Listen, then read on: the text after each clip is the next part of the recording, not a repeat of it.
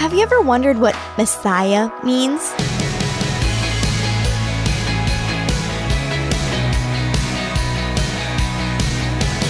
Hi there, I'm Natty Anderson, and you're listening to Unlocked, your daily key to unlocking God's Word in your life. Today, we are diving into one of the names of Jesus. We do this occasionally, and I always love it. I love it because we often hear these names but don't always understand or think about what they mean. So, without further ado, let's talk about Jesus Messiah by Naomi Zylstra. Jesus is often called the Messiah, but what does that name mean? And why is this name an important title for Jesus? Messiah means anointed one in Hebrew. It was later translated as Christ in Greek. So, when people call themselves Christians, they are calling themselves followers of Christ, the anointed one.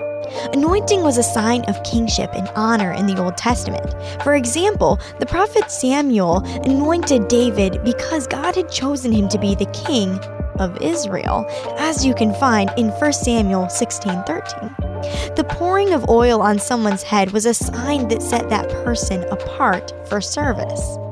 Being the anointed one means that Jesus is the Savior God promised throughout the Old Testament.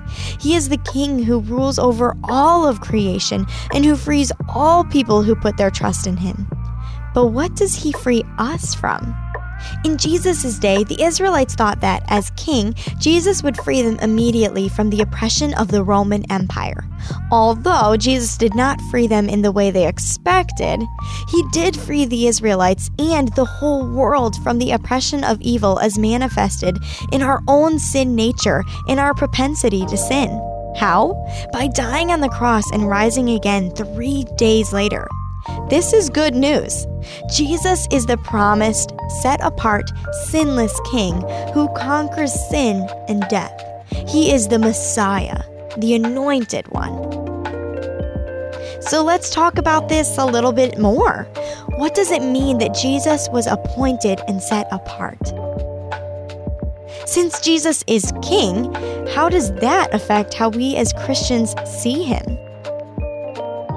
As you and I can read in Mark 8:29. But what about you? He, Jesus, asked.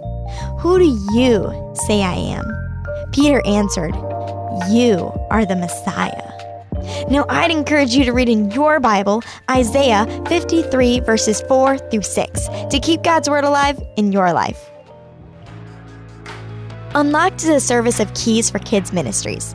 If today's Devo got you thinking about Jesus and you'd like to know a little bit more about him, go to unlocked.org and check out the Know Jesus tab. Or turn to page 104 in your physical devotional. These pages outline the core elements of salvation and offer you some next steps if you're sure or still not sure about following Jesus. Also, be sure to check back for the next two days of Devos, which are a series called The Author of Life by Savannah Coleman. But until then, I'm Natty, encouraging you to live life unlocked, opening the door to God in your life.